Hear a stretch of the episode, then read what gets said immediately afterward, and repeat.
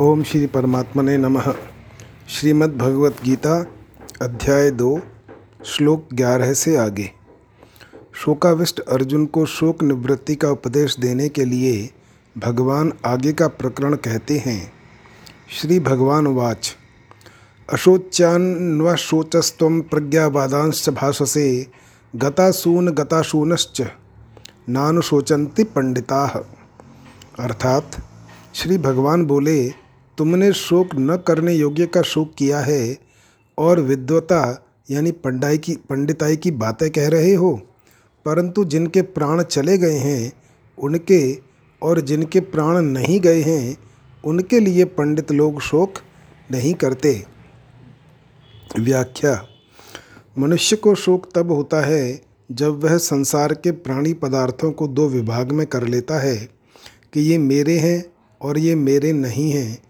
ये मेरे निजी कुटुंबी हैं और ये मेरे निजी कुटुंबी नहीं हैं। ये हमारे वर्ण के हैं और ये हमारे वर्ण के नहीं हैं। ये हमारे आश्रम के हैं और ये हमारे आश्रम के नहीं हैं। ये हमारे पक्ष के हैं और ये हमारे पक्ष के नहीं हैं।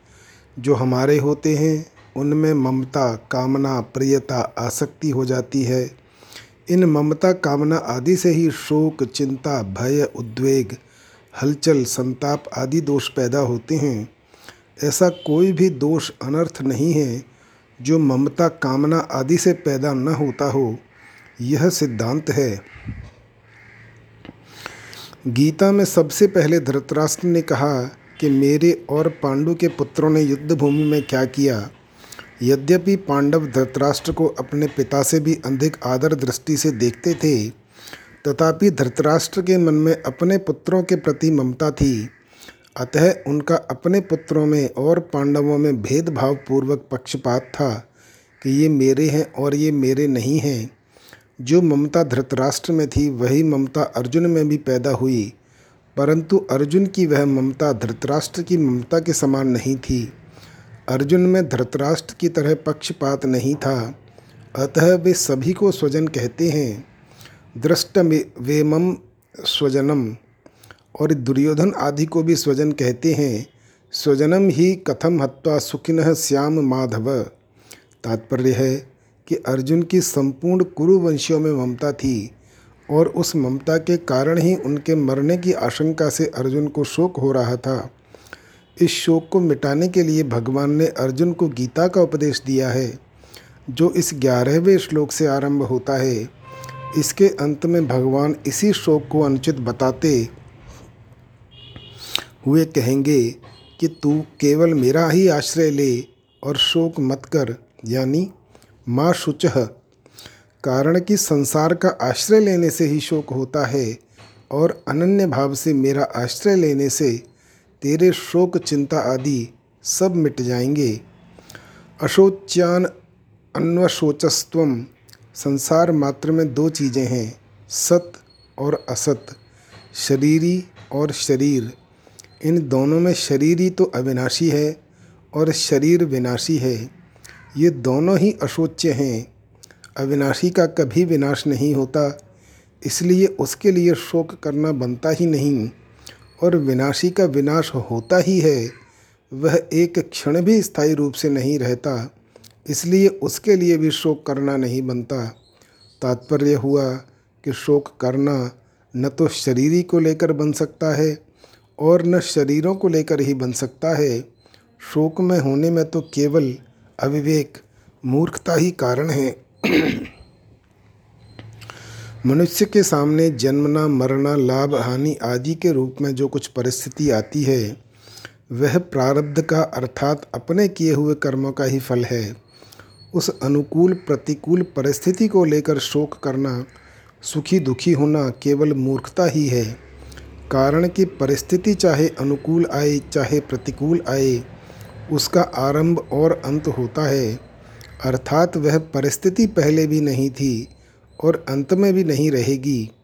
जो परिस्थिति आदि और अंत में नहीं होती, वह बीच में एक क्षण भी स्थायी नहीं होती। अगर स्थायी होती तो मिटती कैसे? और मिटती है तो स्थायी कैसे? ऐसे प्रतिक्षण मिटने वाली अनुकूल प्रतिकूल परिस्थिति को लेकर हर्ष शोक करना, सुखी दुखी होना केवल मूर्खता है। प्रज्ञावादांश भाषा से एक तरफ़ तो तू पंडिताई की बातें मगा रहा है, और दूसरी तरफ़ शोक भी कर रहा है। अतः तू केवल बातें ही मनाता है, वास्तव में तू पंडित नहीं है। क्योंकि जो पंडित होते हैं, वे किसी के लिए भी कभी शोक नहीं करते। कुल का नाश होने से कुल धर्म नष्ट हो जाएगा। धर्म के नष्ट होने से स्त्रियाँ दूषित हो जाएँगी, जिससे वर्ण संकर पैदा होंगे। वह वर्ण संकर कुल घातियों को और उनके कुल को नरकों में ले जाने वाला होगा। पिंड और पानी न मिलने से उनके पितरों का भी पतन हो जाएगा। ऐसी तेरी पंडिताई की बातों से भी यही सिद्ध होता है। कि शरीर नाशवान है और शरीरी अविनाशी है। अगर शरीरी स्वयं अविनाशी न होता तो कुलघाती और कुल के नरकों में जाने का भय नहीं होता। पितरों का पतन होने की चिंता नहीं होती। अगर तुझे कुल की और पितरों की चिंता होती है, उनका पतन होने का भय होता है तो इससे सिद्ध होता है कि शरीर नाशवान है और उसमें रहने वाला शरीरी नित्य है। अतः शरीरों के नाश को लेकर तेरा शोक करना अनुचित है। गतासून अगतासूंश्च, सबके पिंड प्राण का वियोग अवश्यम भावी है। उनमें से किसी के पिंड प्राण का वियोग हो गया है और किसी का होने वाला है। अतः उनके लिए शोक नहीं करना चाहिए। तुमने जो शोक किया है, यह तुम्हारी गलती है। जो मर गए हैं, उनके लिए शोक करना तो महान गलती है। कारण कि मरे हुए प्राणियों के लिए शोक करने से उन प्राणियों को दुख भोगना पड़ता है। जैसे मृतात्मा के लिए जो पिंड और जल दिया जाता है, वह उसको परलोक में मिल जाता है। ऐसे ही मृतात्मा के लिए जो कफ और आँसू बहाते हैं, वे मृतात्मा को परवश होकर खाने पीने पड़ते हैं। श्लेष्माश्रु बांधवैर मुक्तम प्रेतो भुंगते यतो अवश। तस्मान रोदितव्यम ही क्रिया कार्याश शक्तितः। पंचतंत्र। यानी मृतात्मा को अपने बंधु बांधवों के द्वारा त्यक्त कफ युक्त आंसुओं को विवश होकर खाना पीना पड़ता है। इसीलिए रोना नहीं चाहिए। प्रत्युत अपनी शक्ति के अनुसार मृतात्मा की अर्धदैहिक क्रिया करनी चाहिए। मृतानाम बांधवा ये तो मुंचन्त्य श्रूणि भूतले पिबंत्य श्रूणि तान्यद्धा मृता प्रेता परत्र वै स्कंद्र पुराण मृतात्मा के बंधु बांधव भूतल पर जिन आंसुओं का त्याग करते हैं, उन आंसुओं को मृतात्मा परलोक में पीते हैं। जो अभी जी रहे हैं, उनके लिए भी शोक नहीं करना चाहिए। उनका तो पालन पोषण करना चाहिए, प्रबंध करना चाहिए, उनकी क्या दशा होगी? उनका भरण पोषण कैसे होगा, उनकी सहायता कौन करेगा? आदि चिंता शोक कभी नहीं करने चाहिए, क्योंकि चिंता शोक करने से कोई लाभ नहीं है। मेरे शरीर के अंग शिथिल हो रहे हैं, मुख सूख रहा है, आदि विकारों के पैदा होने में मूल कारण है शरीर के साथ एकता मानना। कारण के शरीर के साथ एकता मानने से ही शरीर का पालन पोषण करने वालों के साथ अपनापन हो जाता है। और उस अपनेपन के कारण ही कुटुंबियों के मरने की आशंका से अर्जुन के मन में चिंता शोक हो रहे हैं। तथा चिंता शोक से ही अर्जुन के शरीर में उपर्युक्त विकार प्रकट हो रहे हैं। इसमें भगवान ने गतासून और अगतासून के शोक को ही हेतु बताया है। जिनके प्राण चले गए हैं, वे गतासून हैं और जिनके प्राण नहीं चले गए हैं, वे अगतासून हैं। पिंड और जल न मिलने से पितरों का पतन हो जाता है। यह अर्जुन की गता गतासून की चिंता है और जिनके लिए हम राज्य, भोग और सुख चाहते हैं, वे ही प्राणों की और धन की आशा छोड़कर युद्ध में खड़े हैं। यह अर्जुन की अगता सुन की चिंता है। ये दोनों चिंताएँ शरीर को लेकर ही हो रही हैं। अतः ये दोनों चिंताएँ धातु रूप से एक ही हैं। कारण कि गतासून और अगतासून दोनों ही नाशवान हैं। गतासून और अगतासून, इन दोनों के लिए कर्तव्य कर्म करना चिंता की बात नहीं है। गतासून के लिए पिंड पानी देना, श्राद्ध तर्पण करना वह कर्तव्य है। और अगतासून के लिए व्यवस्था कर देना, निर्वाह का प्रबंध कर देना, यह कर्तव्य है। कर्तव्य चिंता का विषय नहीं होता, प्रत्युत विचार का विषय होता है। विचार से कर्तव्य का बोध होता है और चिंता से विचार नष्ट होता है। नानुशोचनते पंडिता, सत असत विवेकवती बुद्धि का नाम पंडा है। वह पंडा जिनकी विकसित हो गई है, अर्थात जिनको असत सत असत का स्पष्टतया विवेक हो गया है, वे पंडित हैं। ऐसे पंडितों में सत असत को लेकर शोक नहीं होता। क्योंकि सत को सत मानने से भी शोक नहीं होता और असत को असत माना, मानने से भी शोक नहीं होता। स्वयं सत स्वरूप है और बदलने वाला शरीर असत स्वरूप है। असत को सत मान लेने से ही शोक होता है। अर्थात ये शरीर आदि ऐसे ही बने रहें, मरे नहीं। इस बात को लेकर ही शोक होता है। सत को लेकर कभी चिंता शोक होते ही नहीं।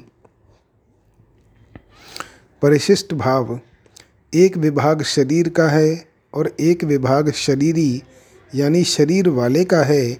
दोनों एक दूसरे से सर्वथा संबंध रहित हैं। दोनों को स्वभाव ही अलग अलग है। एक जड़ है, एक चेतन, एक नाशवान है, एक अविनाशी, एक विकारी है, एक निर्विकार। एक में प्रतिक्षण परिवर्तन होता है और एक अनंत काल तक ज्यों का त्यों ही रहता है। भूतग्राम स एवायम। सर्गे अपि नोपजायन्ते, प्रलये न व्यथंती च। शरीर और शरीरी दोनों ही अशोच्य हैं। शरीर का निरंतर विनाश होता है, अतः उसके लिए शोक करना नहीं बनता और शरीरी का विनाश कभी होता ही नहीं, अतः उसके लिए भी शोक करना नहीं बनता शोक केवल मूर्खता से होता है। शरीर की निरंतर सहज निवृत्ति है और शरीरी निरंतर सबको प्राप्त है। शरीर और शरीरी के इस विभाग को जानने वाले विवेकी मनुष्य मृत अथवा जीवित किसी भी प्राणी के लिए कभी शोक नहीं करते। उनकी दृष्टि में बदलने वाले शरीर का विभाग ही अलग है और न बदलने वाले शरीरी अर्थात स्वरूप की सत्ता का विभाग ही अलग है। गीता का उपदेश शरीरी और शरीर के भेद से आरंभ होता है। दूसरे दार्शनिक ग्रंथ तो आत्मा और अनात्मा का इदंता से वर्णन करते हैं, पर गीता इदंता से आत्मा अनात्मा का वर्णन न करके सबके अनुभव के अनुसार देह देही, शरीर शरीरी का वर्णन करती है। यह गीता की विलक्षणता है। साधक अपना कल्याण चाहता है तो उसके लिए सबसे पहले यह जानना आवश्यकता है कि मैं कौन हूँ? अर्जुन ने भी अपने कल्याण का उपाय पूछा है। यत्रेय स्यान निश्चितम ब्रूहितन में देह और देही का भेद स्वीकार करने से ही कल्याण हो सकता है। जब तक मैं देह हूँ, यह भाव रहेगा। तब तक कितना ही उपदेश सुनते रहें, सुनाते रहें और साधन भी करते रहें, कल्याण नहीं होगा। जो वस्तु अपनी न हो, उसको अपना मान लेना। और जो वस्तु वास्तव में अपनी हो, उसको अपना न मानना बहुत बड़ी भूल है। अपनी वस्तु वही हो सकती है जो सदा हमारे साथ रहे और हम सदा उसके साथ रहें। शरीर एक क्षण भी हमारे साथ नहीं रहता और परमात्मा निरंतर हमारे साथ रहते हैं। कारण कि शरीर की सजातीयता संसार के साथ है और हमारी, अर्थात शरीर शरीरी की सजातीयता परमात्मा के साथ है। इसलिए शरीर को अपना मानना और परमात्मा को अपना न मानना सबसे बड़ी भूल है। इस भूल को मिटाने के लिए भगवान गीता में सबसे पहले शरीर शरीरी के भेद का वर्णन करते हैं और साधक को उद्बोधन करते हैं कि जिसकी मृत्यु होती है वह तुम नहीं हो, अर्थात तुम शरीर नहीं हो। तुम ज्ञाता हो, शरीर ज्ञेय यानी जानने में आने वाला है।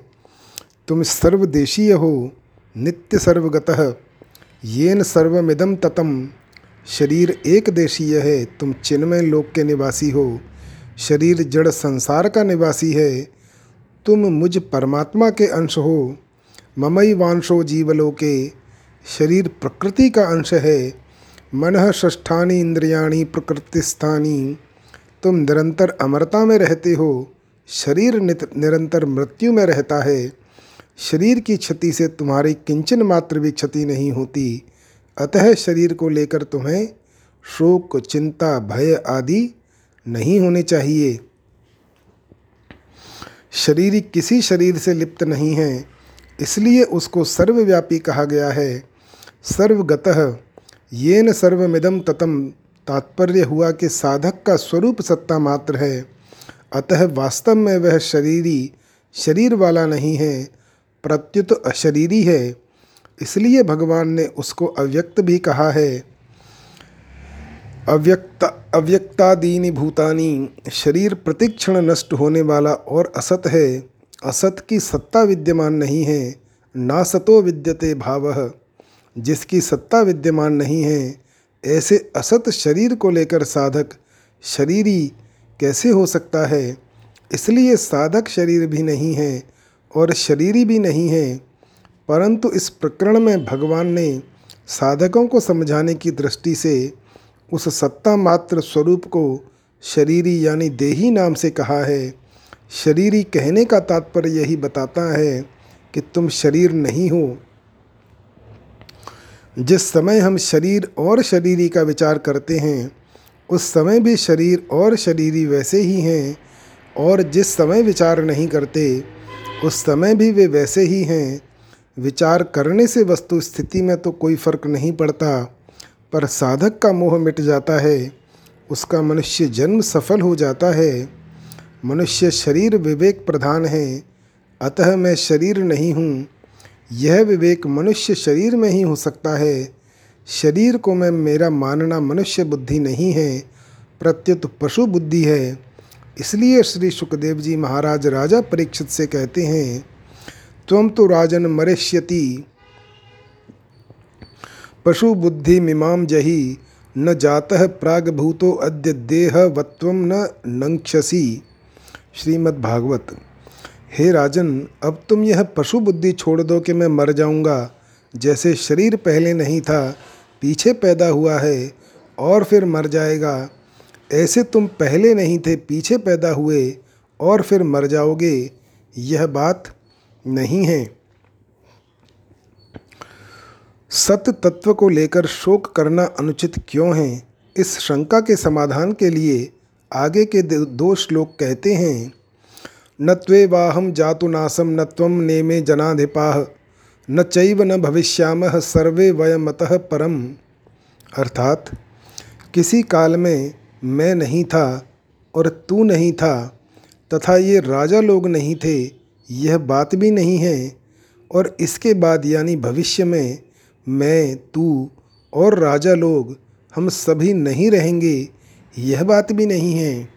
व्याख्या मात्र संसार में दो ही वस्तुएँ हैं, शरीरी सत और शरीर असत। ये दोनों ही अशोच्य हैं, अर्थात शोक न शरीरी। शरीर में रहने वाले को लेकर हो सकता है और न शरीर को लेकर ही हो सकता है, कारण कि शरीर का कभी अभाव होता ही नहीं और शरीर कभी रह सकता ही नहीं। इन दोनों के लिए पूर्व श्लोक में जो अशोच्यान पद आया है उसकी व्याख्या अब शरीर की नित्यता और शरीर की अनित्यता के रूप में करते हैं।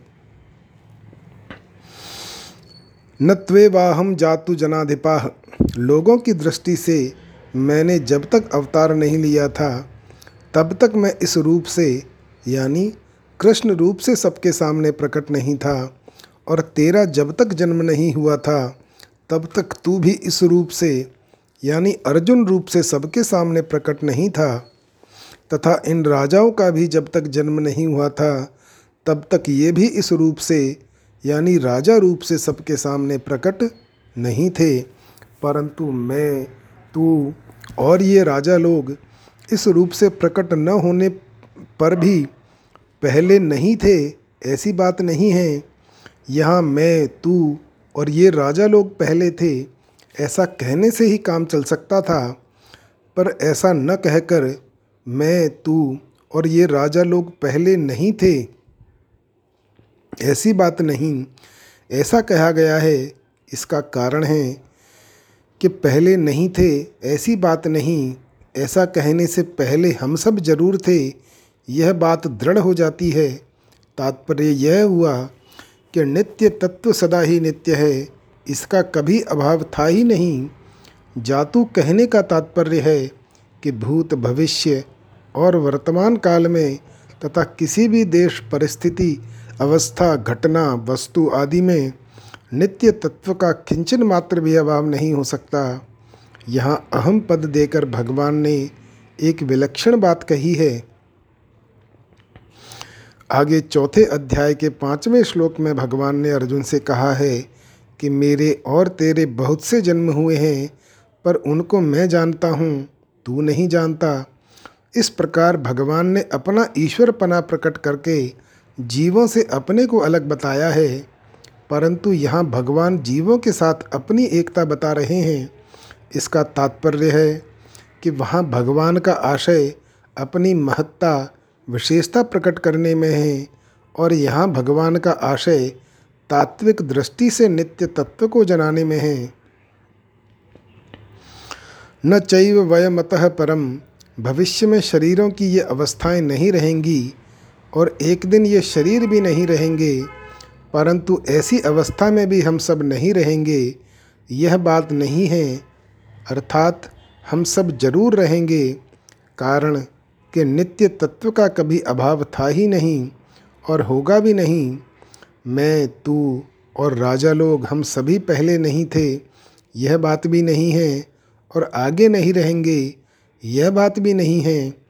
इस प्रकार भूत और भविष्य की बात तो भगवान ने कह दी, पर वर्तमान की बात भगवान ने नहीं कही।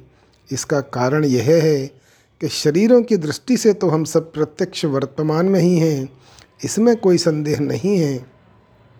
इसलिए हम सब अभी नहीं हैं, यह बात नहीं है, ऐसा कहने की ज़रूरत नहीं है। अगर तात्विक दृष्टि से देखा जाए तो हम सभी वर्तमान में हैं और ये शरीर प्रतिक्षण बदल रहे हैं। इस तरह शरीरों में अलगाव का अनुभव हमें वर्तमान में ही कर लेना चाहिए। तात्पर्य है कि जैसे भूत और भविष्य में अपनी सत्ता का अभाव नहीं है ऐसे ही वर्तमान में भी अपनी सत्ता का अभाव नहीं है, इसका अनुभव करना चाहिए। जैसे प्रत्येक प्राणी को नींद आने से पहले भी यह अनुभव रहता है कि अभी हम हैं और नींद खुलने पर भी यह अनुभव रहता है कि अभी हम हैं तो नींद की अवस्था में भी हम वैसे के वैसे ही थे। केवल बाह्य जानने की सामग्री का अभाव था हमारा अभाव नहीं था, ऐसे ही मैं, तू और राजा लोग, हम सबके शरीर पहले भी नहीं थे और बाद में भी नहीं रहेंगे, तथा अभी भी शरीर प्रतिक्षण नाश की ओर जा रहे हैं, परंतु हमारी सत्ता पहले भी थी, पीछे भी रहेगी, और अभी भी वैसी की वैसी ही है।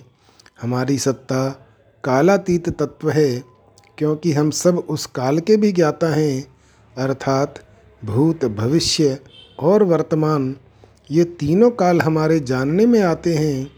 उस कालातीत तत्व को समझाने के लिए ही भगवान ने यह श्लोक कहा है।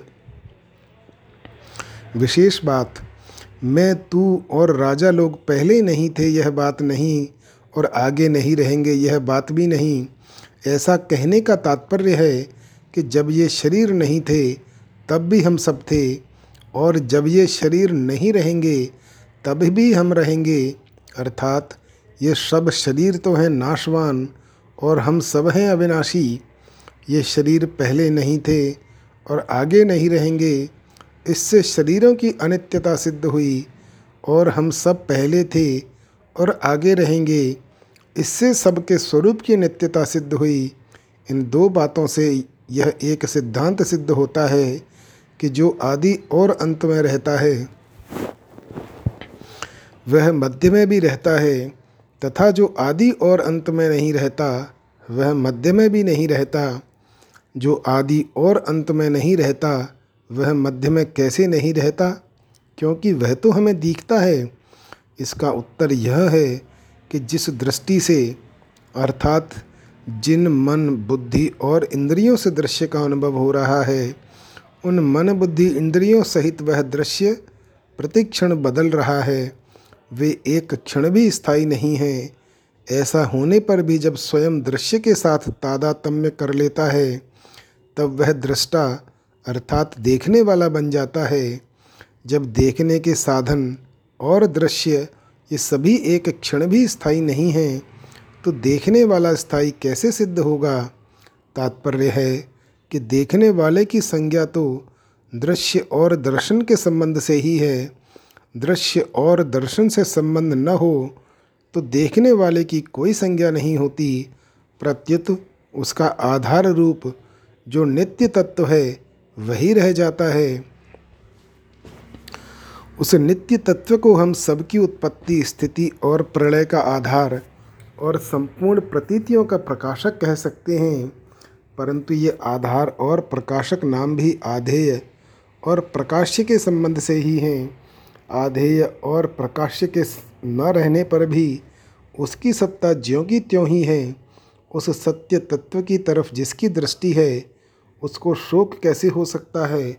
अर्थात नहीं हो सकता। इसी दृष्टि से मैं, तू और राजा लोग स्वरूप से अशोच्य हैं। परिशिष्ट भाव इस श्लोक में परमात्मा और जीवात्मा के साधर्म्य का वर्णन है। भगवान कहते हैं कि मैं कृष्ण रूप से, तू अर्जुन रूप से तथा सब लोग राजा रूप से पहले भी नहीं थे और आगे भी नहीं रहेंगे, पर सत्ता रूप से मैं, हम सब पहले भी थे और आगे भी रहेंगे। तात्पर्य है कि मैं, तू तथा राजा लोग, ये तीनों शरीर को लेकर तो अलग अलग हैं, पर सत्ता को लेकर एक ही हैं। शरीर तो पहले भी नहीं थे और बाद में भी नहीं रहेंगे, पर स्वरूप स्वयं की सत्ता पहले भी थी, बाद में भी रहेगी, और वर्तमान में है ही। जब ये शरीर नहीं थे, तब भी सत्ता थी, और जब ये शरीर नहीं रहेंगे, तब भी सत्ता रहेगी। एक सत्ता के सिवाय कुछ नहीं है। मैं, तू तथा ये राजा लोग, ऐसा कहने का तात्पर्य है कि परमात्मा की सत्ता और जीव की सत्ता एक ही है, अर्थात है और हूँ, दोनों में एक ही चिन्मय सत्ता है।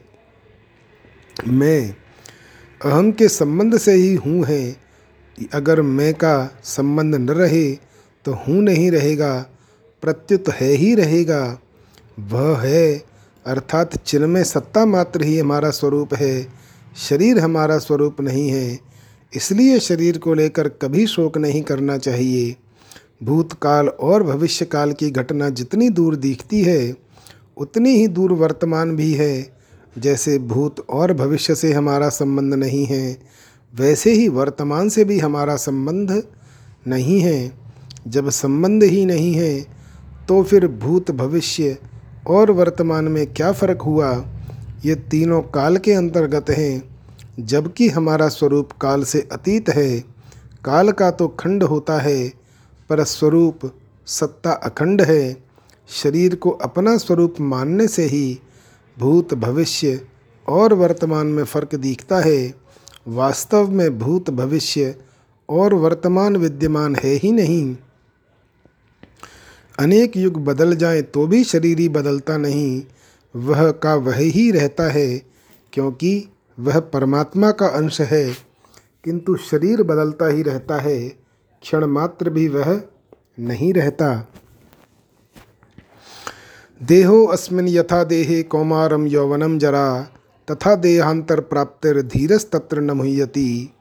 अर्थात, देहधारी के इस मनुष्य शरीर में जैसे बालकपन, जवानी और वृद्धावस्था होती है, ऐसे ही दूसरे शरीर की प्राप्ति होती है। उस विषय में धीर मनुष्य मोह मोहित नहीं होता। व्याख्या, देहिनो अस्मिन यथा देहे कौमारम यौवनम जरा। कुमार युवा और वृद्धावस्था तो मात्र शरीरधारियों के शरीरों की होती है, परंतु यहाँ अस्मिन देह पदों में देह शब्द मनुष्य शरीर का वाचक मानना चाहिए। शरीरधारी के शरीर में पहले बाल्यावस्था आती है, फिर युवावस्था आती है, फिर वृद्धावस्था आती है। तात्पर्य है कि शरीर में कभी एक अवस्था नहीं रहती, उसमें नित्य परिवर्तन होता रहता है। यहाँ शरीरधारी के इस शरीर में ऐसा कहने से सिद्ध होता है कि शरीर ही अलग है और शरीर अलग है। शरीर ही दृष्टा है और शरीर दृश्य है। अतः शरीर में बालकपन आदि अवस्थाओं का जो परिवर्तन है वह परिवर्तन शरीरी में नहीं है। तहा तथा देहांतर प्राप्ति है। जैसे शरीर की कुमार युवा आदि अवस्थाएँ होती हैं, ऐसे ही देहांतर की, अर्थात दूसरे शरीर की प्राप्ति होती है। जैसे स्थूल शरीर बालक से जवान एवं जवान से बूढ़ा हो जाता है तो इन अवस्थाओं के परिवर्तन को लेकर कोई शोक नहीं होता। ऐसे ही शरीरी एक शरीर से दूसरे शरीर में जाता है। तो इस विषय में भी शोक नहीं होना चाहिए। जैसे स्थूल शरीर के रहते रहते कुमार युवा आदि अवस्थाएँ होती हैं, ऐसे ही सूक्ष्म और कारण शरीर के रहते रहते देहांतर की प्राप्ति होती है। अर्थात जैसे बालकपन, जवानी आदि स्थूल शरीर की अवस्थाएँ हैं, ऐसे देहांतर की प्राप्ति सूक्ष्म और कारण शरीर की अवस्था है। स्थूल शरीर के रहते रहते कुमार आदि अवस्थाओं का परिवर्तन होता है। यह तो स्थूल दृष्टि है।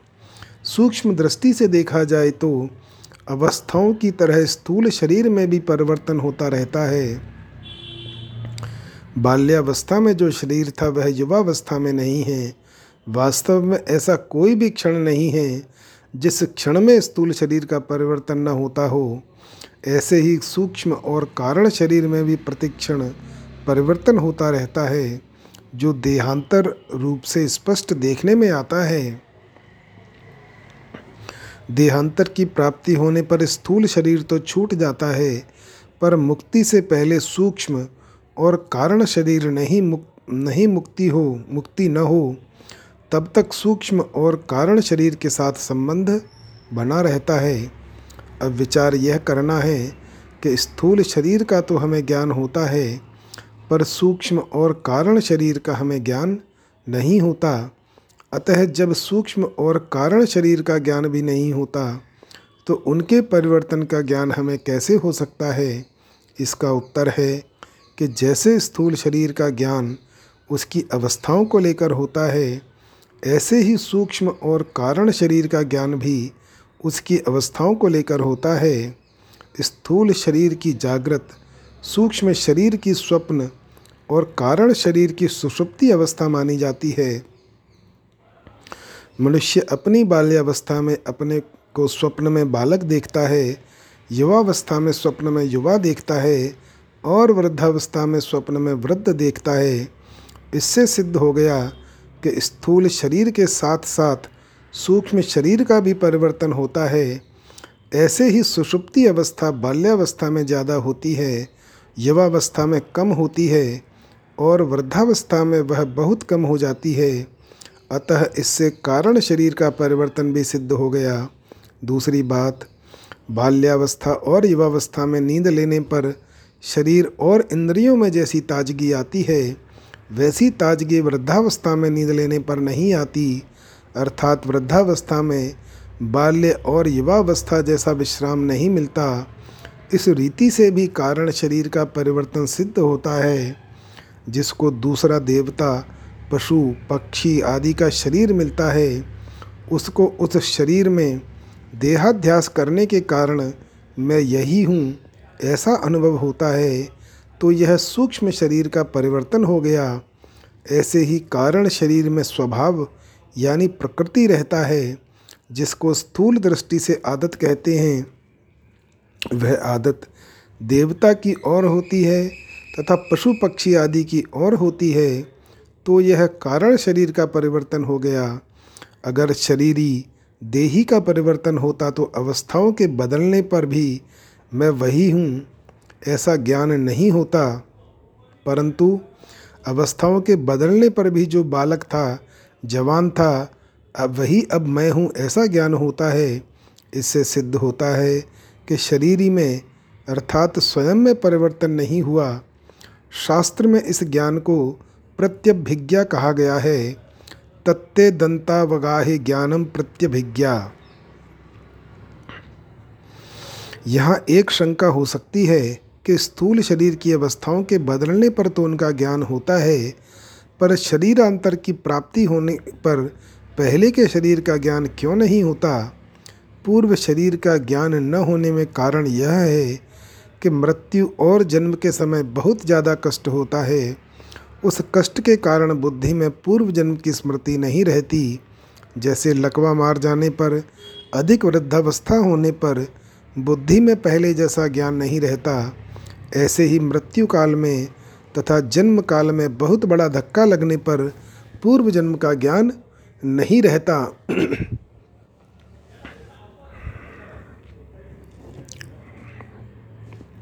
परंतु जिसकी मृत्यु में ऐसा कष्ट नहीं होता, अर्थात शरीर की अवस्थान्तर की प्राप्ति की तरह अनायास ही देहांतर की प्राप्ति हो जाती है, उसकी बुद्धि में पूर्व जन्म की स्मृति रह सकती है।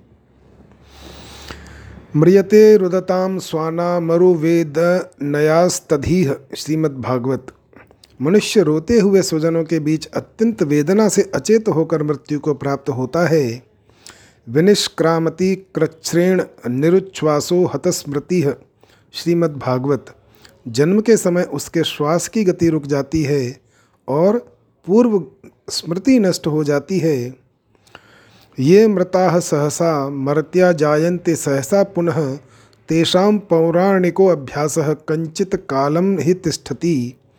तस्मात् जाति स्मरा लोके जायन्ते बोध संयुता तेषां विवर्धताम संज्ञा स्वप्नवत सा प्रणश्यति।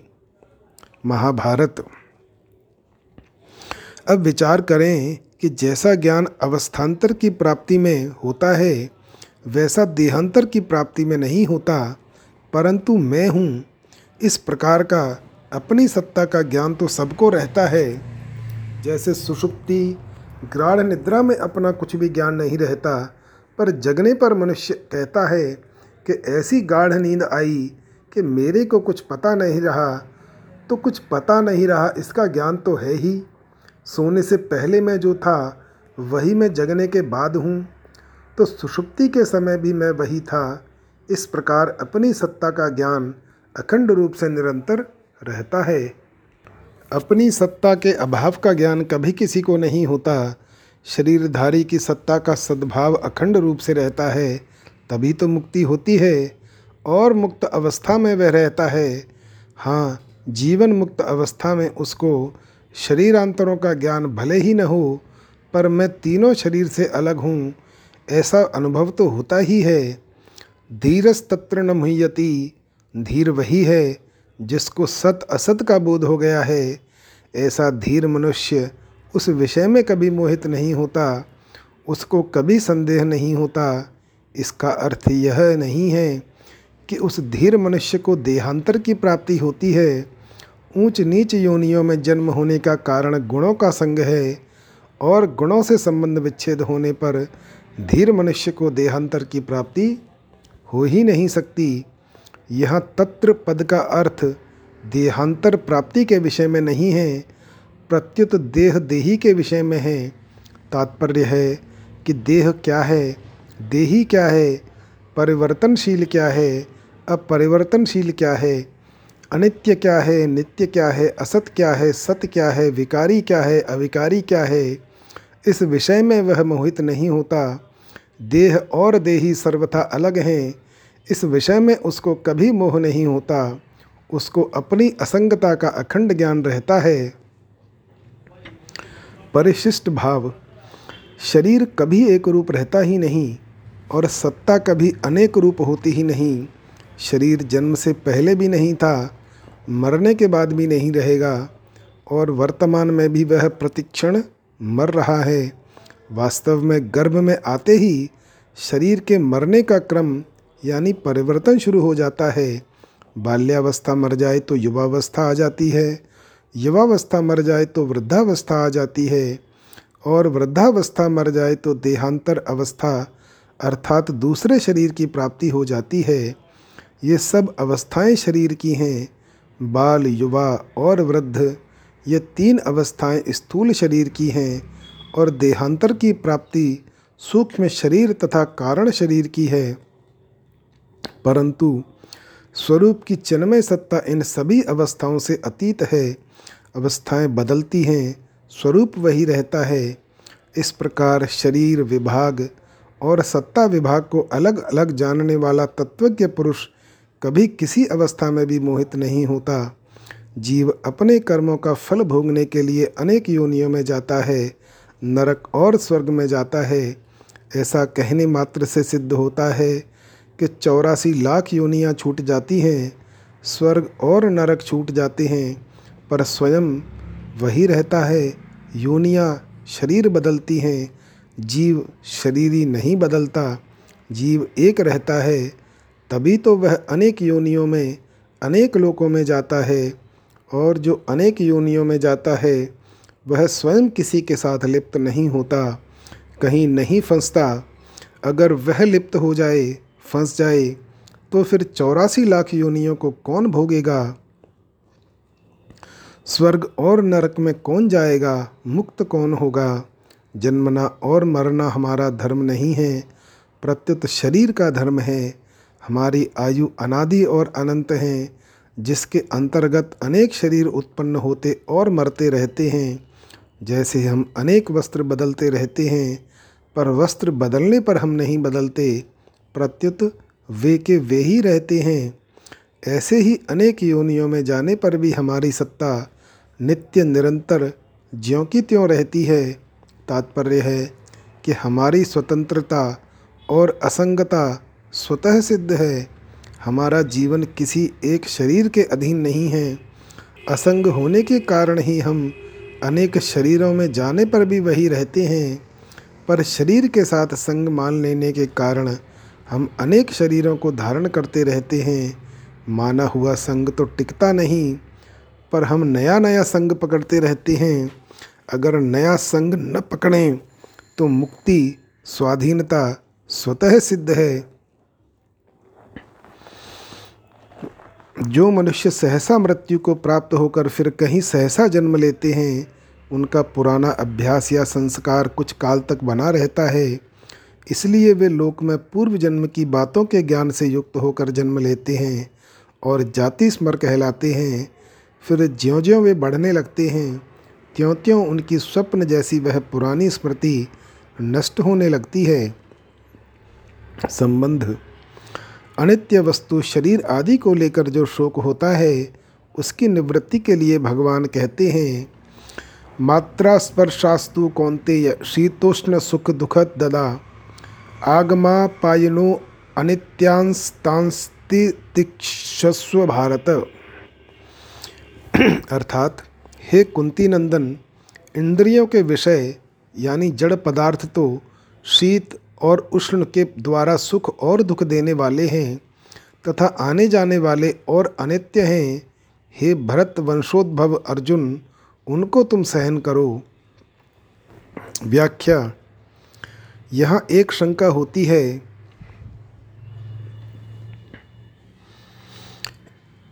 कि इन चौदहवें, पंद्रहवें श्लोकों से पहले और आगे देही और देह इन दोनों का ही प्रकरण है।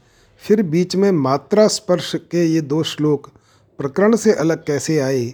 इसका समाधान यह है कि जैसे बारहवें श्लोक में भगवान ने संपूर्ण जीवों के नित्य स्वरूप को बताने के लिए किसी काल में, मैं नहीं था, ऐसी बात नहीं है, ऐसा कहकर अपने को उनकी, उन्हीं की पंक्ति में रख दिया।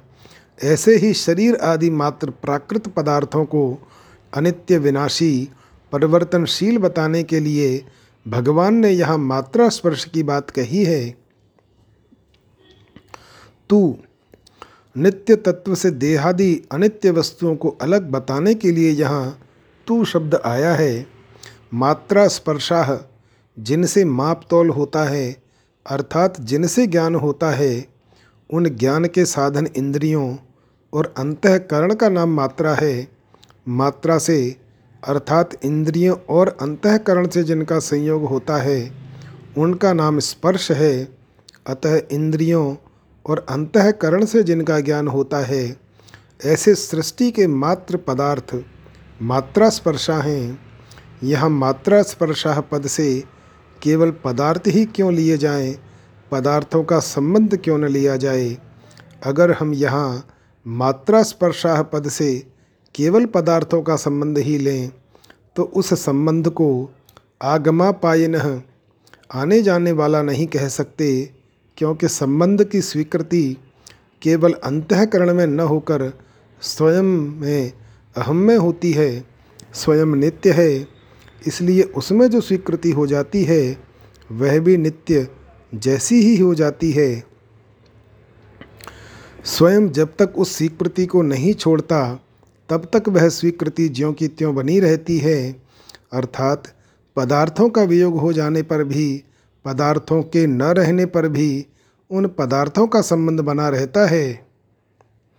यह माना हुआ संबंध केवल अस्वीकृति से, अर्थात अपने में न मानने से ही मिटता है, अपने सत्य स्वरूप में संबंध है ही नहीं। हुआ भी नहीं और हो सकता भी नहीं परंतु माने हुए संबंध की अस्वीकृति के बिना कितना ही त्याग किया जाए, कितना ही कष्ट भोगा जाए, शरीर में कितना ही परिवर्तन हो जाए, कितनी ही तपस्या की जाए तो भी माना हुआ संबंध मिटता नहीं। प्रत्युत ज्यों का त्यों ही बना रहता है। जैसे कोई स्त्री विधवा हो गई है, अर्थात उसका पति से सदा के लिए वियोग हो गया है, पर पचास वर्ष के बाद भी उसको कोई कहता है कि यह अमुक की स्त्री है तो उसके कान खड़े हो जाते हैं। इससे सिद्ध हुआ कि संबंधी के न रहने पर भी उसके साथ माना हुआ संबंध सदा बना रहता है। इस दृष्टि से उस संबंध को आने जाने वाला कहना नहीं बनता। अतः यहाँ मात्रा स्पर्शाह पद से पदार्थों का संबंध न लेकर मात्र पदार्थ लिए गए हैं। शीतोष्ण सुख दुखदाह।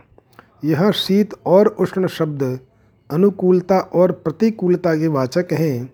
अगर इनका अर्थ सर्दी और गर्मी लिया जाए तो ये केवल त्वचा के विषय हो जाएँगे, जो कि एक देशीय हैं। अतः शीत का अर्थ अनुकूलता और उष्ण का अर्थ प्रतिकूलता लेना ही ठीक मालूम होता है।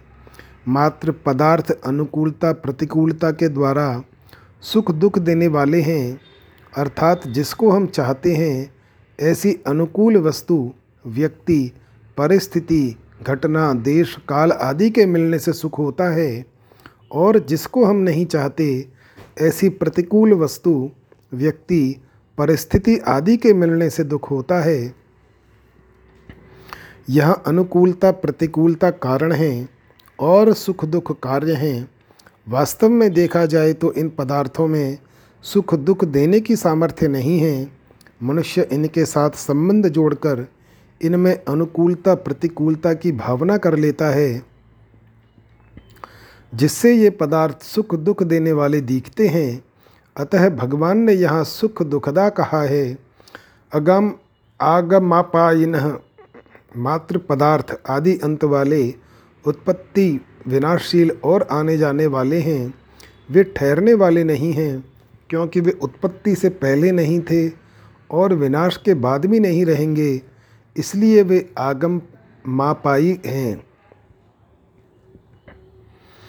अनित्याह, अगर कोई कहे कि वे उत्पत्ति से पहले और विनाश के बाद भले ही न हों, पर मध्य में तो रहते ही होंगे तो भगवान कहते हैं कि वे अनित्य होने से वे मध्य में भी नहीं रहते, वे प्रतिक्षण बदलते रहते हैं, इतनी तेज़ी से बदलते हैं कि उनको उसी रूप में दोबारा कोई देख ही नहीं सकता।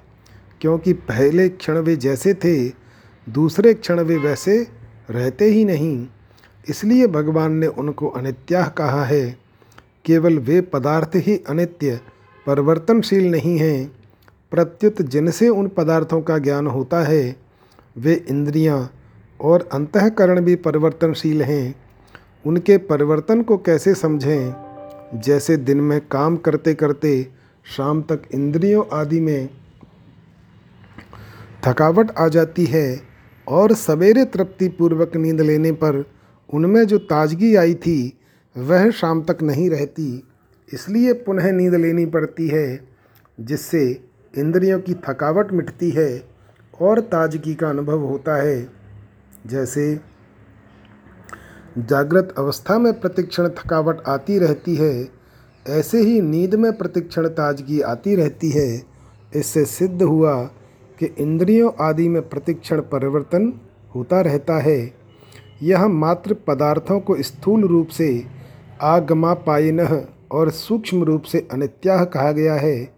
इनको अनित्य से भी सूक्ष्म बताने के लिए आगे सोलहवें श्लोक में इनको असत कहेंगे और पहले जिस नित्य तत्व का वर्णन हुआ है, उसको सत कहेंगे। तांस ततिक्षस्व, ये जितने मात्रा स्पर्श अर्थात इंद्रियों के विषय हैं, उनके सामने आने पर यह अनुकूल हैं और यह प्रतिकूल हैं। ऐसा ज्ञान होना दोषी नहीं है। प्रत्युत उनको लेकर अंतकरण में राग, द्वेष, हर्ष, शोक आदि विकार पैदा होना ही दोषी है। अतः अनुकूलता, प्रतिकूलता का ज्ञान होने पर भी राग, द्वेषादि विकारों को पैदा न होने देना, अर्थात मात्रा स्पर्शों में निर्विकार रहना ही उसको उनको सहना है। इस सहने को ही भगवान ने तितिक्षस्व कहा है। दूसरा भाव यह है कि शरीर इंद्रियाँ, अंतकरण आदि की क्रियाओं का अवस्थाओं का आरंभ और अंत होता है तथा उनका भाव और अभाव होता है। वे क्रियाएँ अवस्थाएँ तुम्हारे में नहीं हैं क्योंकि तुम उनको जानने वाले हो उनसे अलग हो। तुम स्वयं ज्यों के त्यों रहते हो अतः उन क्रियाओं में, अवस्थाओं में तुम निर्विकार रहो। इनमें निर्विकार रहना ही तितिक्षा है।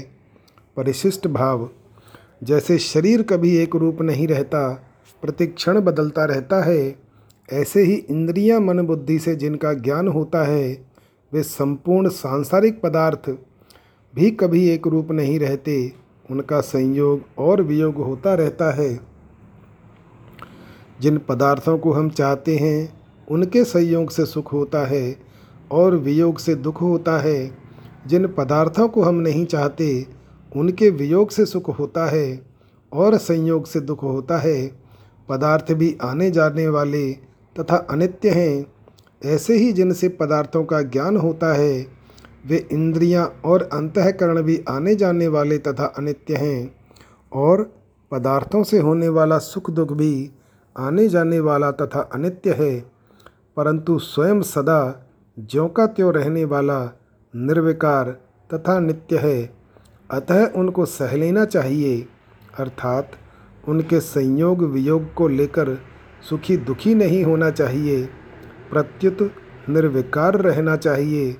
सुख और दुख दोनों अलग अलग होते हैं, पर उनको देखने वाला एक ही होता है, और उन दोनों से अलग निर्विकार होता है। परिवर्तनशील को देखने से स्वयं स्वरूप की अपरिवर्तनशीलता, निर्विकारता का अनुभव स्वतः होता है। यह शीत शब्द अनुकूलता का और उष्ण शब्द प्रतिकूलता का वाचक है। तात्पर्य है कि ज़्यादा सर्दी पड़ने से भी वृक्ष सूख जाता है और ज़्यादा गर्मी पड़ने से भी वृक्ष सूख जाता है। अतः परिणाम में सर्दी और गर्मी दोनों एक ही हैं। इसीलिए अनुकूलता और प्रतिकूलता भी एक ही हैं। इसलिए भगवान इन दोनों को ही सहने की, अर्थात इनसे ऊँचा उठने की आज्ञा देते हैं। सुख, दुख, हर्ष, शोक, राग, द्वेष, काम, क्रोध आदि आने जाने वाले, बदलने वाले हैं, पर स्वयं स्वरूप ज्यों का त्यों रहने वाला है। साधक से यह बहुत बड़ी भूल होती है कि वह बदलने वाली दशा को देखता है। पर स्वयं को नहीं देखता, दशा को स्वीकार करता है, पर स्वयं को स्वीकार नहीं करता, दशा पहले भी नहीं थी और पीछे भी नहीं रहेगी। अतः बीच में दिखने पर भी वह है ही नहीं, परंतु स्वयं में आदि, अंत और मध्य है ही नहीं। दशा कभी एक रूप रहती ही नहीं और स्वयं कभी अनेक रूप होता ही नहीं। जो दिखता है, वह भी दशा है और जो देखने वाली बुद्धि है, वह भी दशा है। जानने में आने वाली भी दशा है और जानने वाली भी दशा है। स्वयं में न देखने वाला है, न देखने वाला है, न जानने में आने वाला है, न जानने वाला है। यह दिखने वाला, देखने वाला आदि सब दशा के अंतर्गत हैं। दिखने वाला, देखने वाला तो रहेंगे नहीं, पर स्वयं रहेगा, क्योंकि दशा तो मिट जाएगी। पर स्वयं रह जाएगा। तात्पर्य है कि दिखने वाले के साथ संबंध होने से ही स्वयं देखने वाला दृष्टा कहलाता है। अगर दिखने वाले के साथ संबंध न रहे तो स्वयं रहेगा, पर उसका नाम देखने वाला नहीं रहेगा। इसी तरह शरीर के साथ संबंध होने से ही स्वयं चिन्मय सत्ता शरीरी कहलाता है। अगर शरीर के साथ संबंध न रहे तो स्वयं रहेगा, पर उसका नाम शरीरी नहीं रहेगा। अतः भगवान ने केवल मनुष्यों को समझाने के लिए ही शरीरी नाम कहा है। जय श्री राम।